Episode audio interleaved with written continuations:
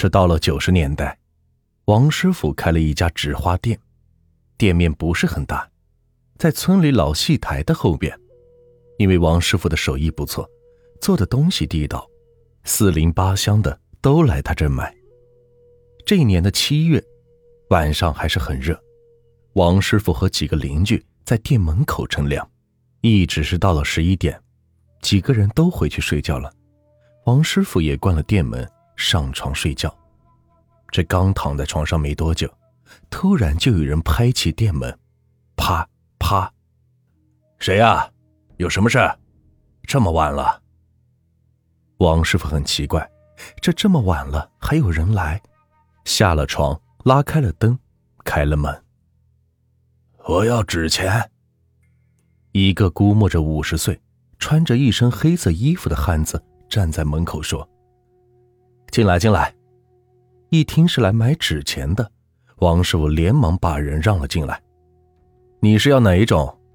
万贯？一般纸钱分为万贯、往生，名字是挺奇怪的。呃，是的，不过我身上没钱，这能不能先赊给我一点？过几天就给你。那人有些不好意思。你是哪个村的？改天送来就行。王师傅随手拿过一叠纸钱，递给那个人。那个时候人比较淳朴，赊账是一件很常见的事。不过。头一次遇见赊纸钱的，我是上边任家村的，这过几天我就还给你。那人低着头，快步的走了。慢点走啊！王师傅心里感觉挺奇怪的，哪有人这么晚了来买纸钱，还是赊账的？不过也没多想，就睡了。过了两天，一大早，邻村就有人来请他做活了。就是画棺材，收拾好东西之后，中午便过去做底。因为关中农村人死了，是先要烧倒头纸的，第三天才入殓。入殓的时候，画匠先要用石膏把棺材缝子糊住。这样做的目的就是怕尸体的气味溢出，这个就叫做做底。接下来才是油漆画棺材。这家死的是一个七十多岁的老汉，是喜丧，所以气氛不是特别沉闷。有些帮忙主事的老者围在一起喝酒，王师傅干完活也被叫过去一起喝酒。大家是边喝边聊，聊着聊着，一个帮忙的老者突然很神秘的说：“哎，我给你们说个事儿啊，你你可别传出去啊，你知道吗？”这家昨晚发生了啥怪事了不？这一下子勾起了几个人的好奇心了。哎，你放心啊，你先说，我们肯定不传。哎，这昨晚上怪得很，半夜的时候我过来安排今天的事情，就在这门口碰见了个人，就在这低个头转来转去的。我问他是干啥的，是大半夜的，在这转来转去。他说我是来给烧钱的，但是有开门的，我进不去。你帮我把这钱烧了行不？我就说，那有啥开门的？烧纸不都是明天来烧吗？你你咋个大半夜的跑来？得是啥远亲戚吧？那么赶紧进门嘛，给你弄些饭。一起吃，可是，他死活是不肯进来，说自己不敢进，非说是有看门的，还让我帮忙把这纸钱拿进去一烧。没有办法，我就只能拿进去烧了。但是我烧了出来后找他，就已经不见了。哎，你们说，这这是怪不？几个人都说怪。王师傅一听这事，心里是一激灵。那个人得是穿着黑色衣服，有五十来岁的样子吗？哎，王师傅，你你怎么知道的？你你昨晚也来过？那老者很不解。这事确实怪。前天晚上那个人来我这买纸钱了，还是赊的，说是没钱，改天有了再给我。所以你一说，我就觉得是那个人，就是奇怪的很。为啥这半夜买，半夜烧？王师傅感觉事情很不对，就提议：不行，先问问主家，看这里是啥亲戚，人家来了总不能不招待人家吧？行，那就这，我去问。那老者烟袋锅子腰间一插，就去找主家了。那老者找到了主家的老大，来，叔问你个话，你得是有个亲戚昨天晚上来了。亲戚？没有吧？